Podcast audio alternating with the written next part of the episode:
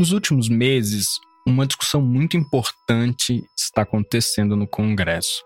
É uma discussão que não ganhou o destaque que merecia, até porque muita gente acha que é só coisa de criança.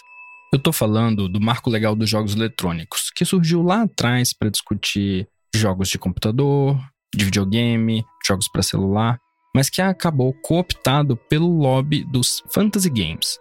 Tipo Cartola, sabe? Um jogo onde você pontua conforme o desempenho de atletas em esportes reais. E isso é muito problemático.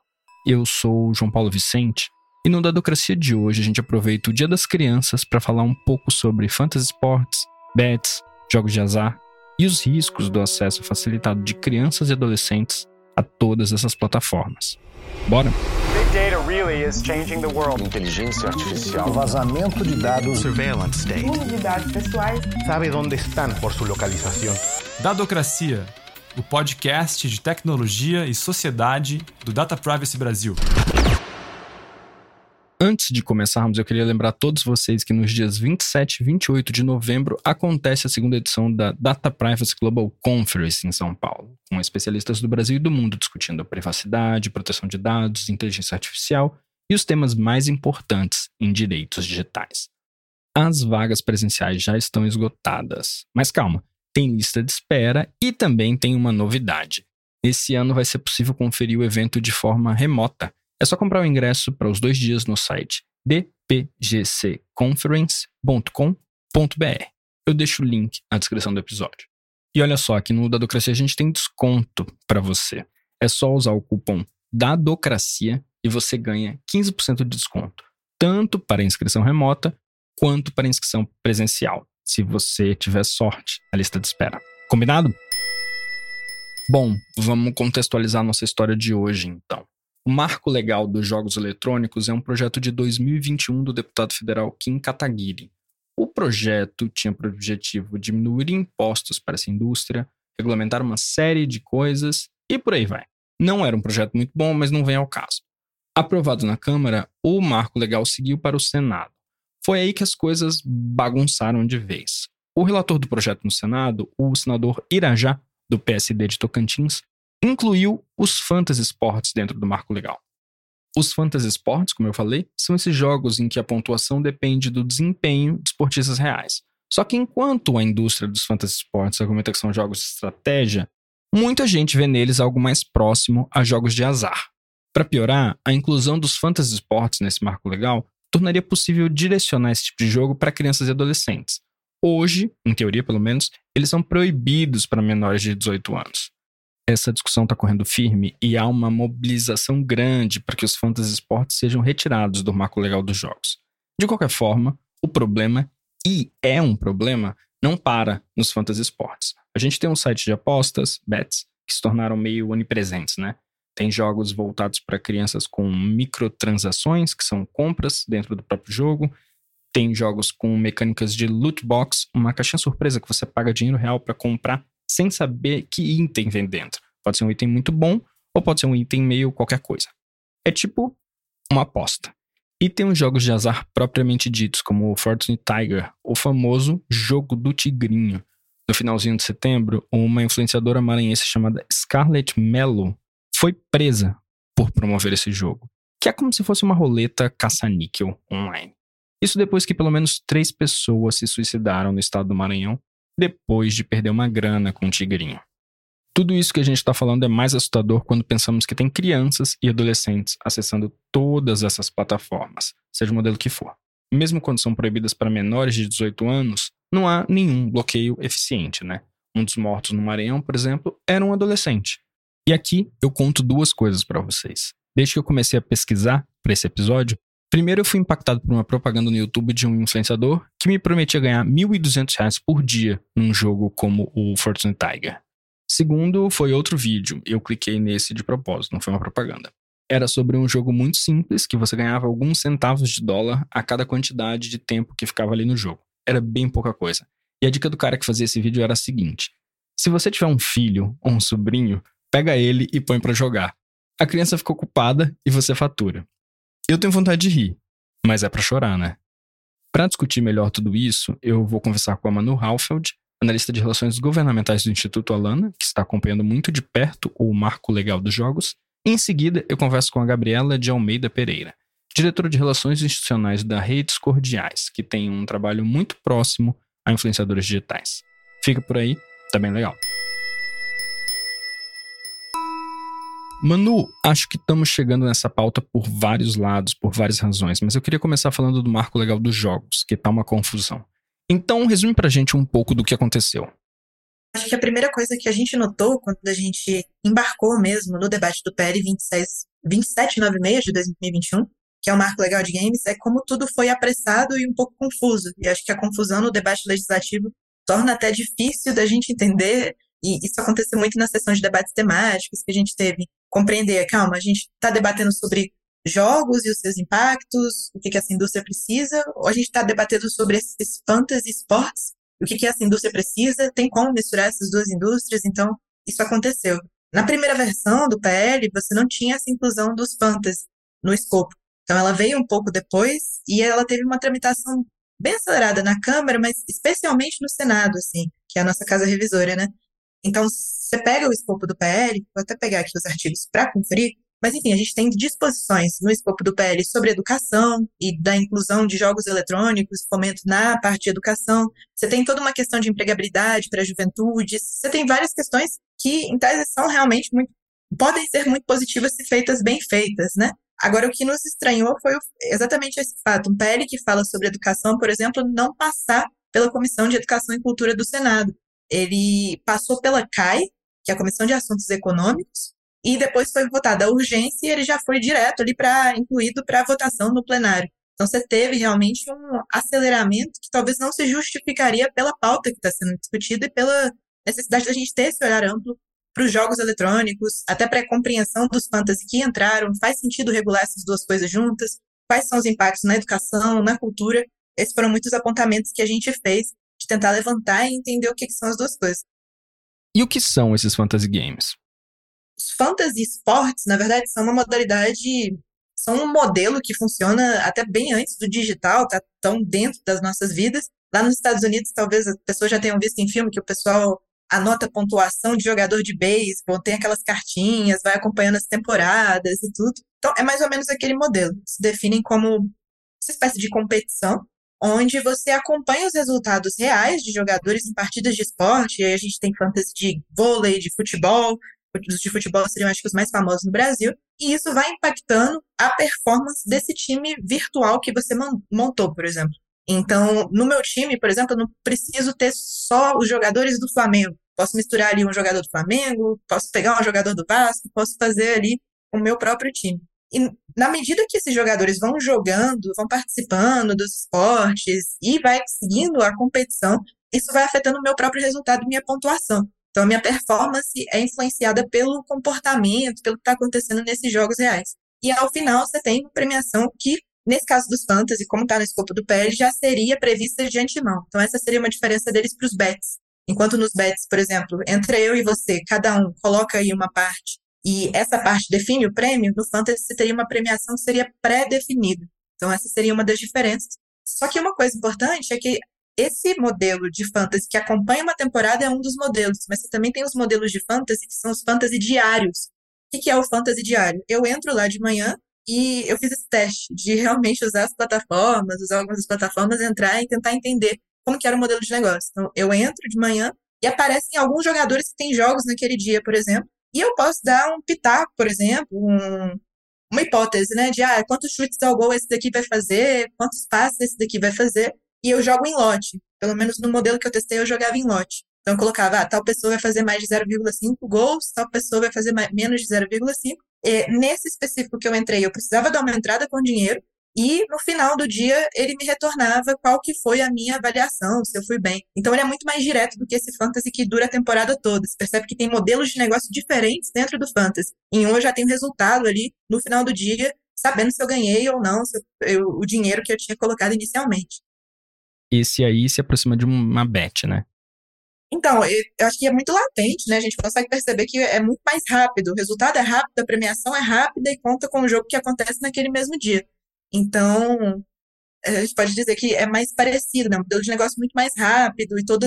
Acho que uma grande questão que entrou é: fantasy é um jogo de aposta ou fantasy é um jogo de estratégia? Os argumentos que utilizavam para falar que seria de estratégia é, é, porque você tem que ficar acompanhando, por exemplo, o futebol, entendendo como estão os jogadores. O jogador não está muito bem, eu troco ele no momento certo, fazendo toda essa esquematização. Mas se você pega só para analisar o modelo dos fantasy diários, você não tem esse nível né, de esquema de estratégia a longo prazo, que desses fantasy maiores, de duração maior, e você está sujeito ao imprevisível também, né? Eu posso apostar que o, cara vai fazer cinco chutes ao gol e no final acaba que ele, no primeiro tempo ali, sofre uma falta e tem que sair. Então você está sujeito também a condições imprevisíveis nesse modelo de fantasy. Bom, então deixa eu dar um passo para trás, Manu. É simples a gente distinguir esses modelos diferentes de jogos, jogos de azar, de apostas. Como que você vê isso, Manu? Eu sinto que a questão dos fantasy, a gente fez um levantamento de pesquisas internacionais, e aí eu já adianto que faltam pesquisas desse contexto do Brasil, assim, então estou usando aqui muita coisa dos Estados Unidos, e onde tem muita regulação, muito debate sobre isso é na Ásia também. E aí o que, que acontece? Tem algumas pesquisas nos Estados Unidos que foram feitas tentando entender qual é o impacto desse fantasy e se ele entraria, é estratégia, é aposta, o que está acontecendo. E aí perceberam que o estímulo que se dá é de estimular um comportamento de apostas, então não é mais, não é nem tanto se ele é um jogo de apostas ou não, mas que ele acaba estimulando um comportamento voltado para apostas, mesmo nas modalidades gratuitas. Isso foi um dado que saltou muito aos nossos olhos quando a gente estava pesquisando, entendendo o que, que isso causa, né, de impacto, assim da tua pergunta em específico. Eu sinto que a questão dos fantasy, especificamente esses fantasy diários, o modelo de negócio é baseado, né, em você jogar com acaso um pouquinho e você tem um resultado a partir disso, uma premiação. E todo o modelo é baseado nisso, nesses resultados reais impactando o teu objetivo no jogo, impactando o que você traz disso. Então, esse é um modelo. Outros jogos eletrônicos que a gente sabe que existem, eles utilizam mecanismos dentro dele para estimular microtransações. Acho que essa é outro nível de complexidade. O jogo, talvez a finalidade dele ou o modelo dele não é todo voltado para as microtransações, elas são elementos que estão ali dentro do jogo. Inclusive o modelo de gacha, né, gacha games, surgiu na Ásia porque por causa de muita pirataria que estava tendo em jogos e as empresas queriam conseguir, hum, de certa forma, manter um, um financiamento ali para os desenvolvedores. Então, é super complexo, mas eu vejo essa diferença. Um modelo é voltado para você ter esses resultados e premiações rápidas, baseado ali num palpite, numa aposta, até, enfim. Enquanto no outro modelo você tem embutido dentro de um jogo que às vezes tem objetivos maiores, tem uma história, tem uma narrativa. Então, essa é uma complexidade também, né? Acho que há, é necessário o debate sobre os dois, tanto o mecanismo quanto o modelo e entender, inclusive, seus impactos, né? E, e, acho que isso é algo para a gente entender, é algo que a gente está tentando aprofundar em pesquisa e é um convite para os pesquisadores que estiverem ouvindo, né? Como que são os impactos diferentes, por exemplo, de quando você tem um mecanismo embutido que pode ou não ser utilizado, versus de quando todo o desenho do jogo ou o desenho da plataforma é feito de certa forma para esses palpites que jogam com a casa da vida real. Acho que isso é, é complexo. Eu diria que é um debate complexo, assim. É importante a gente estar tá atento e estar tá entendendo internacionalmente o que, a gente tem, né? Que está falando sobre esses impactos e até dos próprios jogos eletrônicos que têm esses mecanismos, esses impactos de manter, principalmente crianças e adolescentes ali jogando com a sorte mesmo dentro do jogo com mecanismos pouco transparentes e estimulando microtransações.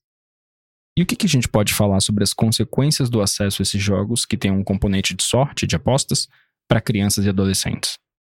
Eu acho que uma primeira esfera é o impacto à saúde de quem está nesses mecanismos e entender um pouco, né, como que é esse estímulo de um design, de como uma coisa é desenhada, de uma plataforma para te manter ali e para te estimular um certo comportamento, né? Eu acho que quando você coloca esse caráter da ludicidade em cima do prêmio, enfim, tem todo um caráter de competitividade, inclusive, que pode influenciar esse comportamento de de engajamento mesmo, e aí a gente entra em todo um debate sobre a questão de horas online, sobre a questão do bem-estar, sobre a questão de saúde. Então, é até interessante saber que a OMS, especificamente para jogos eletrônicos, e aí separando, tem dois nomes diferentes. Quando você fala de jogos eletrônicos, a OMS incluiu no CID 11, se eu não me engano, o Gaming Disorder, justamente para quando você tem alguma questão com o jogo que ele se torna um elemento tão central na sua vida que isso prejudica outros fatores de convivência social, de, de socialização. Então, você tem o gaming disorder, e ao mesmo tempo você tem a ludopatia, que é especificamente esses problemas que advêm de modelos de jogos de azar.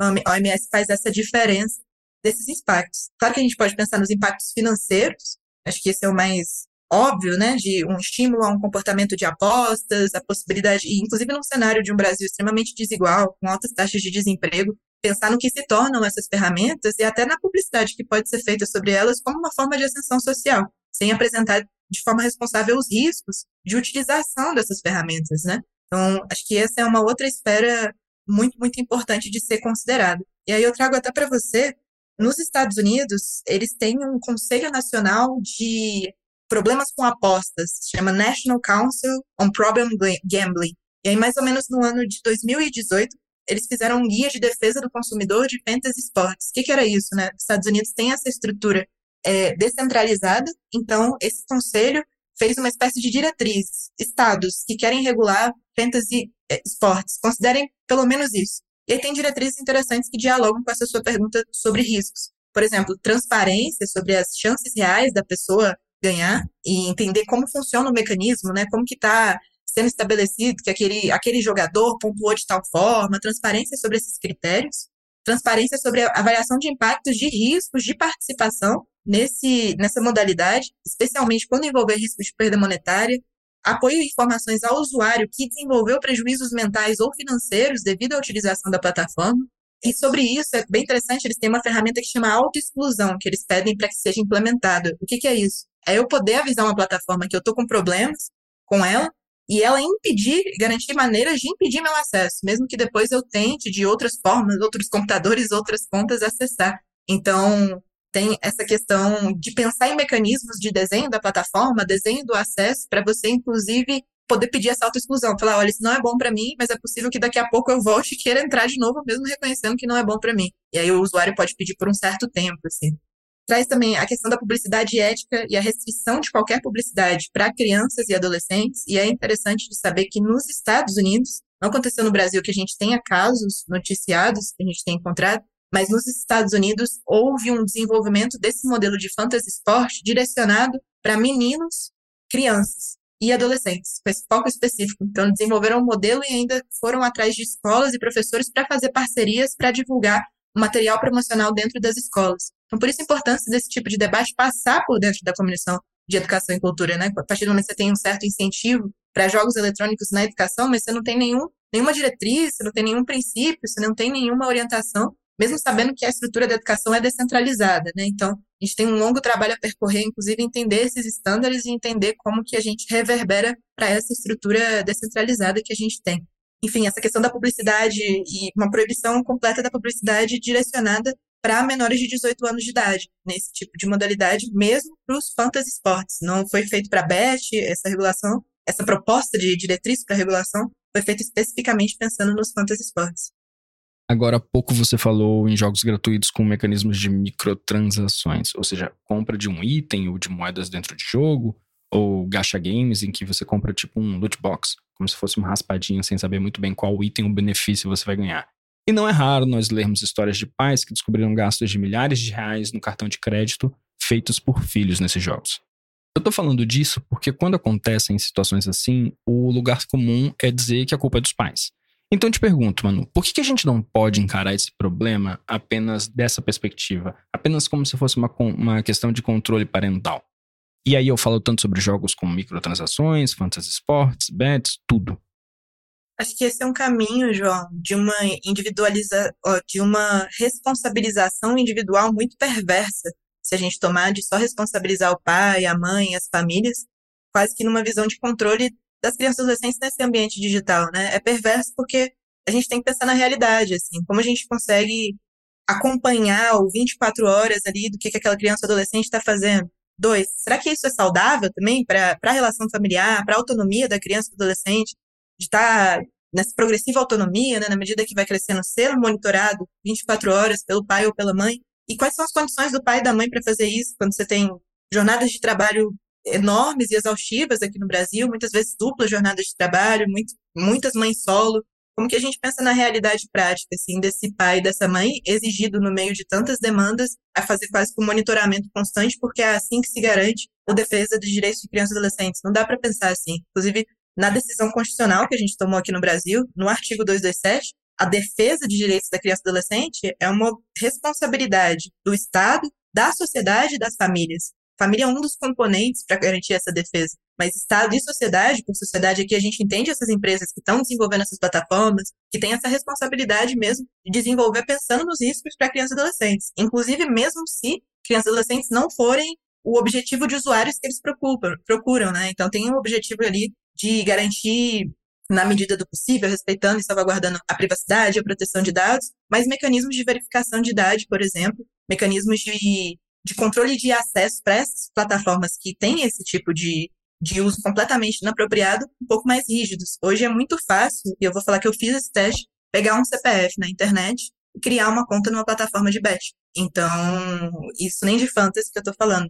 Então, qual que é de fato os cuidados que essas plataformas estão tendo, pensando nos impactos que já são mapeados e reconhecidos aos direitos de crianças e adolescentes, inclusive nessa questão da publicidade, a ética da publicidade que está sendo feita, a publicidade direcionada, quais são os cuidados e qual é a transparência desses cuidados, né? Acho que essas são questões importantes a serem enfrentadas, assim, é para permitir o controle social desse tipo de plataforma. Então, eu acho que é perverso esperar que a família dê conta de tudo, num mundo com tantos conflitos, num mundo com tanta desigualdade socioeconômica, num mundo com um tempo cada vez mais escasso e acelerado. Mas é claro, a promoção do diálogo dentro da família e a, a possibilidade de promoção desse tipo de diálogo, de trocas, de abrir um espaço para que o adolescente, a criança, procure aquele responsável numa situação de risco e saiba que pode contar, né? O fortalecimento de vínculos familiares e comunitários é muito importante, é, mas não pode ser a única coisa nem deve ser, né? Manu, para tornar essa discussão ainda mais complexa, o quanto o acesso a esses jogos, a essas plataformas, é ainda mais preocupante se levarmos em consideração a coleta dos dados pessoais e de navegação dessas crianças e adolescentes. Mesmo num exemplo como o que você citou, em que se usa o CPF de uma outra pessoa para acessar uma plataforma proibida para menores de 18 anos. De qualquer forma, há o registro do comportamento online de uma criança, por exemplo. Isso traz uma camada extra de preocupação, né? Sim, com certeza. E acho que uma coisa que é muito falada, e talvez algo a, a para a gente elaborar e para a gente continuar discutindo, é uma noção de proteção coletiva da proteção de dados das infâncias e adolescências brasileiras, assim, que às vezes pode ser falado, né? Ah, quando uma versão gratuita é atribuído ali um identificador único, então você tecnicamente anonimizou aquele perfil, mas você ainda está rastreando atividades e coletando atividades de monitoramento de um grupo social que tem características muito específicas, que está numa faixa etária muito específica, que por causa disso tem comportamentos específicos e dos quais você tira inferências sobre esse comportamento específicas também, que podem ser utilizadas de maneiras pouco transparentes para a sociedade, assim.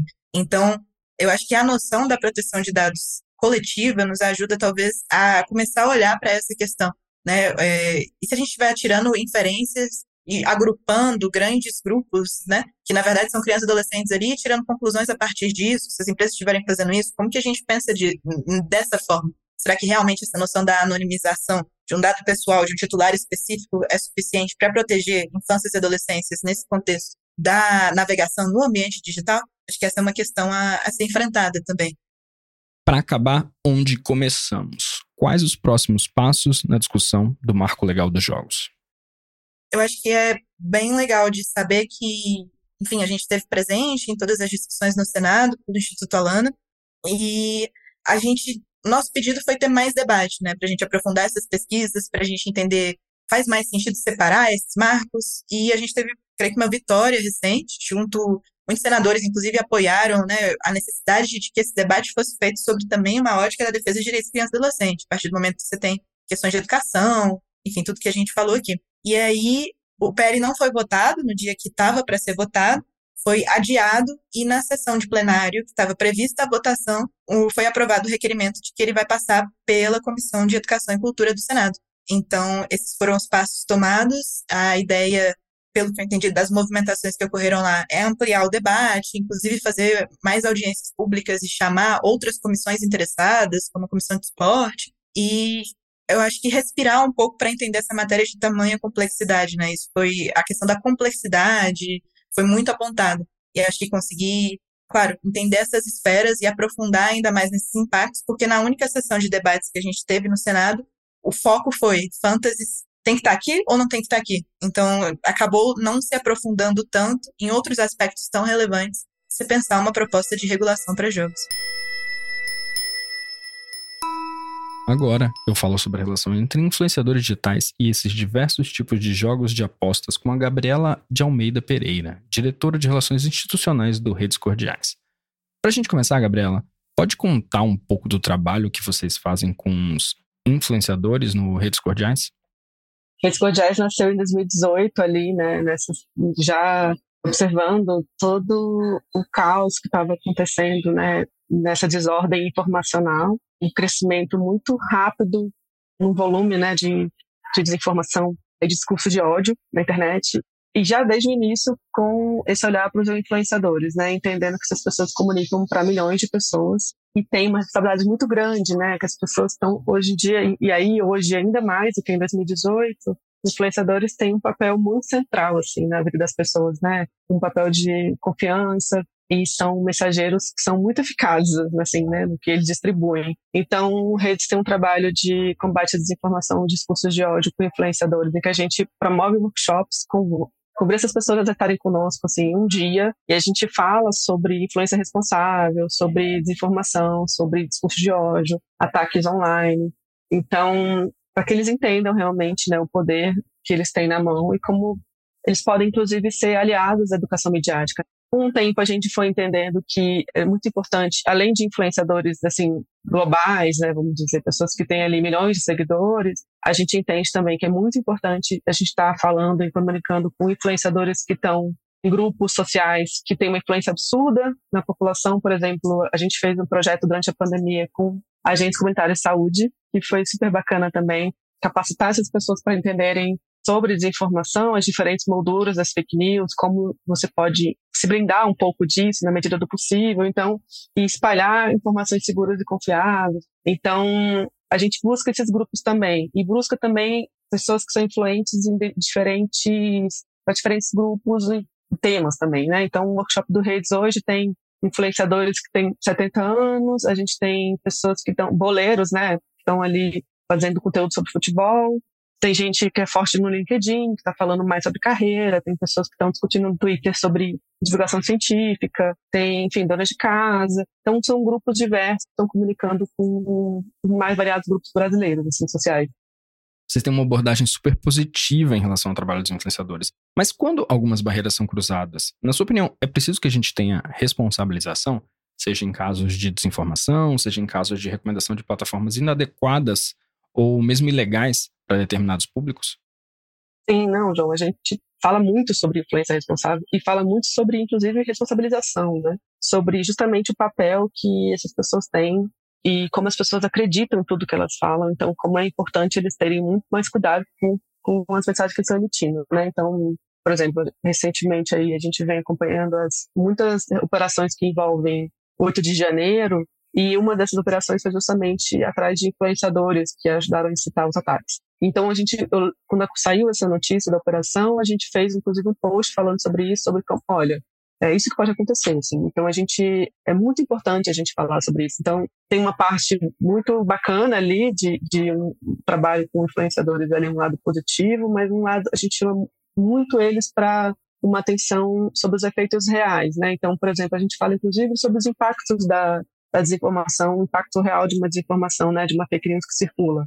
Pessoas morrem, pessoas são linchadas. Jogos como esses, né, que a gente tá, vai entrar daqui a pouco para falar, causam prejuízos absurdos, assim, e danos psíquicos, né, e a gente tem casos de suicídio também. Então, a gente tem que entender qual, qual é o limite, né, do, da propaganda, qual é o limite da, e entender também a responsabilidade de que às vezes a gente faz uma publicação de uma forma muito automática, às vezes, nos stories ali, né? A gente fala o que vem à cabeça, é natural, né? Ainda mais uma, hoje que a gente tem uma existência híbrida, né? Que eles falam on-life, né? Que a gente tem, não tem mais um, a separação do online e do offline, né? Antes a gente tinha assim, ah, quando eu me conectar, né? A gente fala, a gente tinha essa separação dos tempos, hoje em dia não tem. Então, quando a gente percebe que a gente está tão conectado, que aí, né, e com esse acesso muito fácil a você produzir um conteúdo, é muito fácil a gente se perder e produzir um conteúdo de forma irresponsável automaticamente. Então, o que a gente fala muito para influenciadores é justamente assim, a importância deles terem muito cuidado com o que eles estão falando, repostando, sobre como os jogos, e aí tem jogos de azar, mas também apostas, né, casas de apostas online também são extremamente danosos e perigosos, e aí a gente fala muito sobre vício em telas, porque um, trabalho do Redes Condiais também é sobre saúde mental, e aí crianças e jovens, né, estão vivendo isso de uma forma bem grave, assim, né, é um tema que tem chamado muito a nossa atenção, né, de como os influenciadores têm cada vez mais sendo vistos, né, fazendo esse tipo de associação da sua imagem com esses jogos que são muito perigosos. Então, a gente tem um trabalho de querer um pouco falar sobre os, os perigos, para falar sobre né, os danos, possíveis danos, para a gente chamar um pouco para responsabilização, sim, com certeza. Gabriela, e é possível estabelecer um marco temporal a partir de quando esse tema dos jogos de apostas, dos bets, dos fantasy sports entraram na pauta dos influenciadores?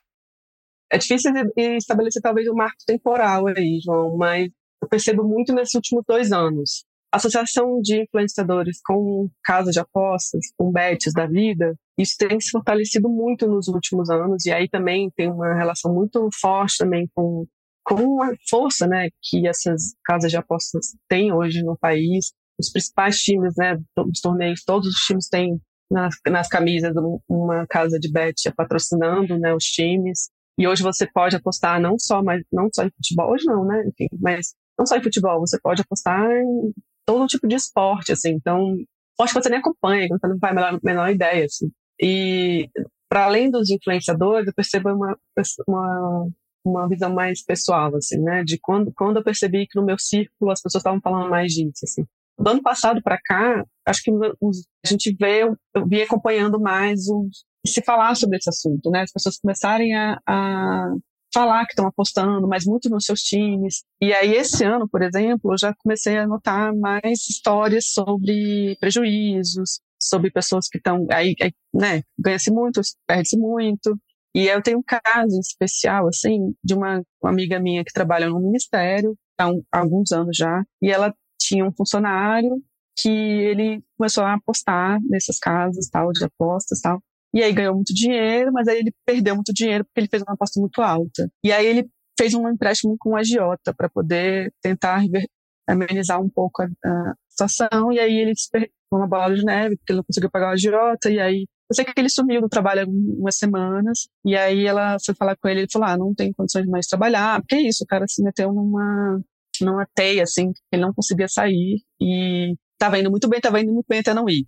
E aí, enfim, o cara quebrou e tava devendo, e foi uma situação. A gente começou a ver mais casos como esse. Então, os influenciadores mais ligados assim a, esses, a divulgação de jogos, eu percebo muito mais do ano 2022, 2023, final de 2021 a gente já acompanhava ali, mas ano passado e esse, e principalmente com jogos de azar, que são esses joguinhos que são do, do tigre, do foguete, do avião, enfim, veio com muita força, né? E se você notar, João, se você entrar nos perfis desses influenciadores que estão falando sobre esses jogos, é, os posts que são os publics, né, public posts sobre os jogos, eles não têm comentários, eles fecham os comentários, que é justamente para evitar, né, que as pessoas contem as suas experiências, enfim. Então, isso é uma prática muito comum de quem divulga site de jogo de azar, né? Então, diz muito também, né, sobre como existe ali um problema e o quanto esse cenário que você está me descrevendo se torna ainda mais grave quando parte do público que consome o conteúdo desses influenciadores é formado por crianças e adolescentes.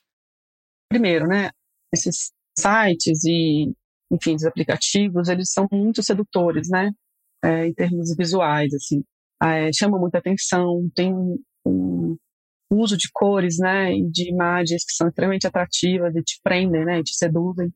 E para crianças e, e adolescentes, em especial, esses jogos têm um potencial muito danoso, assim, né? Pode trazer prejuízos significativos, assim, para a vida de quem está ali jogando, né, de forma sistemática todos os dias. A gente fala que para adultos ali tem um risco do endividamento e tal, mas, enfim, a gente sabe também que crianças às vezes podem, inclusive, pegar cartões dos pais para fazer uso, mas para além dessa questão financeira, tem todo o vício mesmo do jogo, que é uma questão muito grave, assim, né?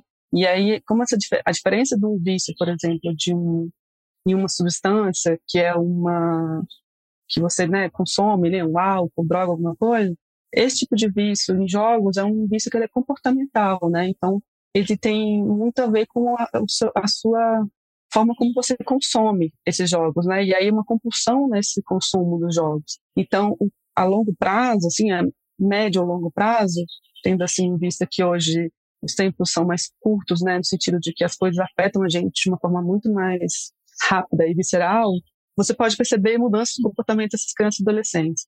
Muito rapidamente você entende ali que cresce uma irritabilidade, essa abstinência do jogo, assim, de quando a criança não pode ficar jogando o tempo inteiro, começa a deixar ela mais irritada, né? E aí começa a ter uma falta de controle do seu tempo, ela dificilmente não tem ainda ali muito bem definida, né, o tempo que ela vai determinar para cada atividade. Quando ela entra no, no, no vício do jogo, em que esses tempos são essas paredes, né, elas, elas somem, então, é muito mais difícil ter esse controle. Então, jovens acabam e crianças começam a ficar com comportamentos muito mais agressivos, irritadiços, né? Muito rapidamente também vira uma questão que afeta a ansiedade desses jovens. Então, é uma série de, de fatores que você pode observar na criança, assim. O rendimento dela social, né? A forma como ela sociabiliza vai mudar, começa a mudar.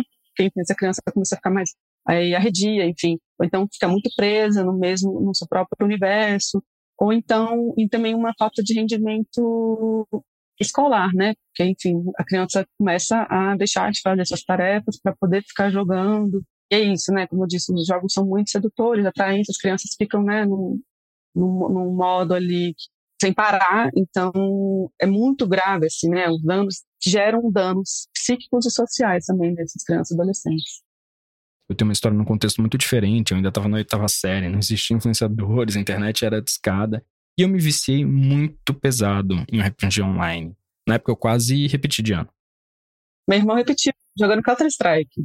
É isso, muito facilmente, porque você fica, né? Eu lembro que quando tinha bingo, bingo não estava ainda proibido, a minha mãe gostava de ir num bingo. E aí jogar de vez em quando. Tinha um bingo aqui em Brasília, você entrava, era tudo era fechado, né? Então você não sabia quando era dia, quando era noite.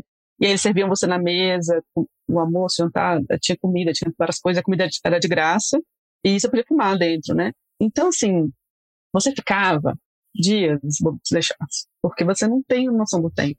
E quando você está jogando também, você entra nesse mood, né? Você perde a noção do tempo. Se a gente perde a noção do tempo rolando a tela do celular para ver o feed, né, de Instagram, de TikTok, imagina quando a gente está jogando, né? Que envolve ali uma, uma interação.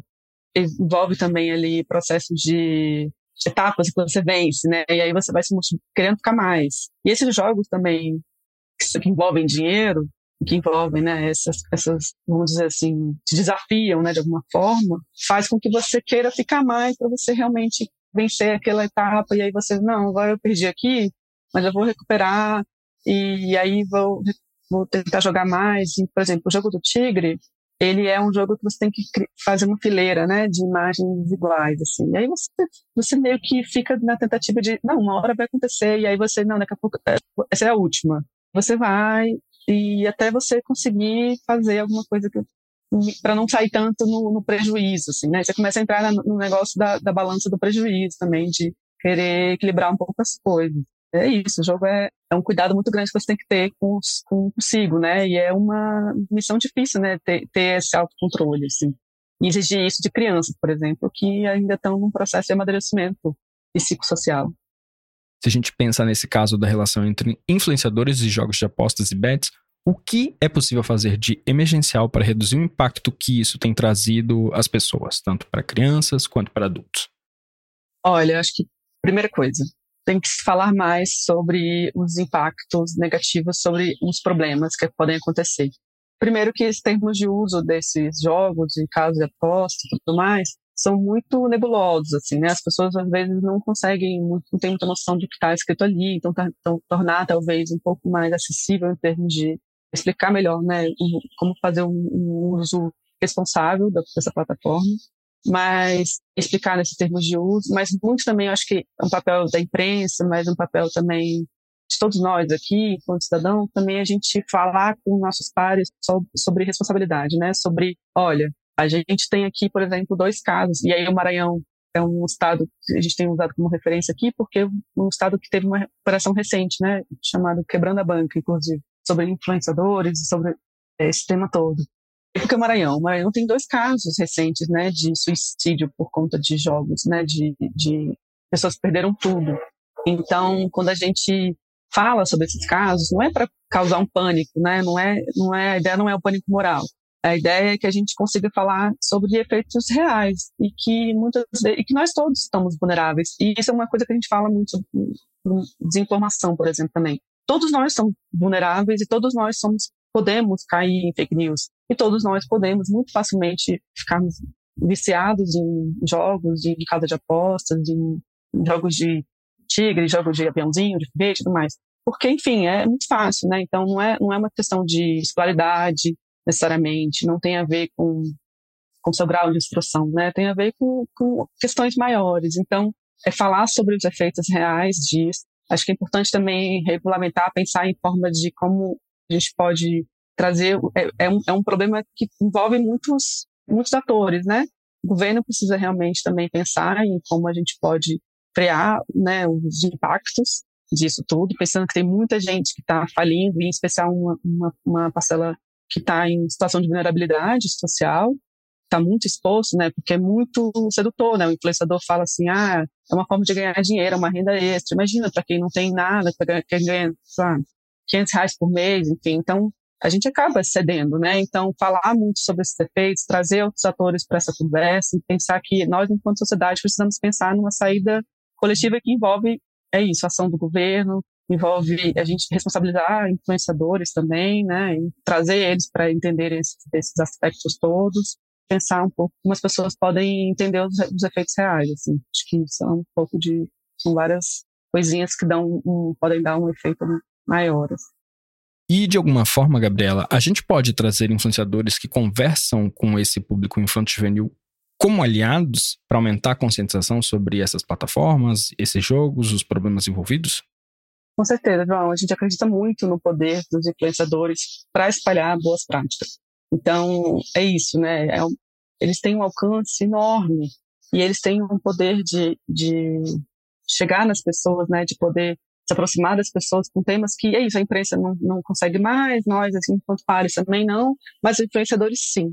Então, se eles puderem usar as redes deles para poder falar sobre esses assuntos, se engajarem né, nessa discussão séria sobre responsabilidades, né? Porque, por exemplo, não basta só você colocar ali uma, um, uma chamada para um. Igual eu vi uma, uma influenciadora que foi presa recentemente, né? Lá no Maranhão ela, eu fui ver um post dela sobre o jogo do tigre e aí ela colocava assim no final, joga quem quer, responsabilidade. Não é só isso, sabe? Não é falar só joga quem quer ou, ou tenha responsabilidade. É muito mais, é você ter realmente uma transparência sobre as suas ações. Então, hoje o que o Redes Cordiais tem feito muito é convidado influenciadores a usarem a sua influência, né, e o seu poder de, de se comunicar com milhões de pessoas em pouco tempo, para realmente espalhar boas, boas práticas, para falar sobre responsabilidade, sobre como esses jogos podem ser interessantes, mas enfim, eles, eles têm ali um potencial danoso, absurdo, né, também. É isso que a gente acredita, assim, né, de que influenciadores, eles são aliados, eles não são só pessoas que estão ali sendo né, convidados a, a usarem suas imagens para um exército de, de pessoas que vão ficar jogando ali de forma ininterrupta. Eles também são pessoas que vão nos ajudar a frear o avanço disso, vão nos ajudar também a encontrar formas melhores da gente lidar com algo que, enfim, acontece, já virou uma prática corriqueira, existe, a gente não tem muito como agora falar, ah, desliga o botão, vai, vai sumir tudo, né? Não. Então, a gente tem que aprender a lidar com o que já existe como, e utilizar né, a influência dessas pessoas para de uma forma que a gente consiga chegar nas pessoas e as pessoas conheçam um pouco mais sobre o que há por trás, né? A importância da, de você ter cuidado com como você usa a internet, como você navega na internet. Essa foi a Gabriela de Almeida Pereira, diretora de Relações Institucionais do Redes Cordiais. Antes, você ouviu a Manu Halfit, analista de Relações Governamentais do Instituto Alana. Hoje o Dadocracia fica por aqui. Eu só queria lembrar você da segunda edição da Data Privacy Global Conference, que acontece no final de novembro. Como eu disse no começo do episódio, as vagas presenciais estão esgotadas, está bem disputado. Mas tem uma lista de espera. E tem ingressos para assistir de forma remota. É só usar o código DADOCRACIA que você ganha 15% de desconto, fechou? O link para inscrição fica na descrição do episódio e se você quiser mandar um e-mail, é só escrever para dadocracia.dataprivacy.com.br. O roteiro desse episódio é meu, a produção é da O'Hara Moreira e do Pedro Henrique Santos, a trilha original é do Paulo Pinheiro e Diogo Saraiva e a edição de som é da Vega Filmes. Obrigado por nos ouvirem e até a próxima. Tchau, tchau.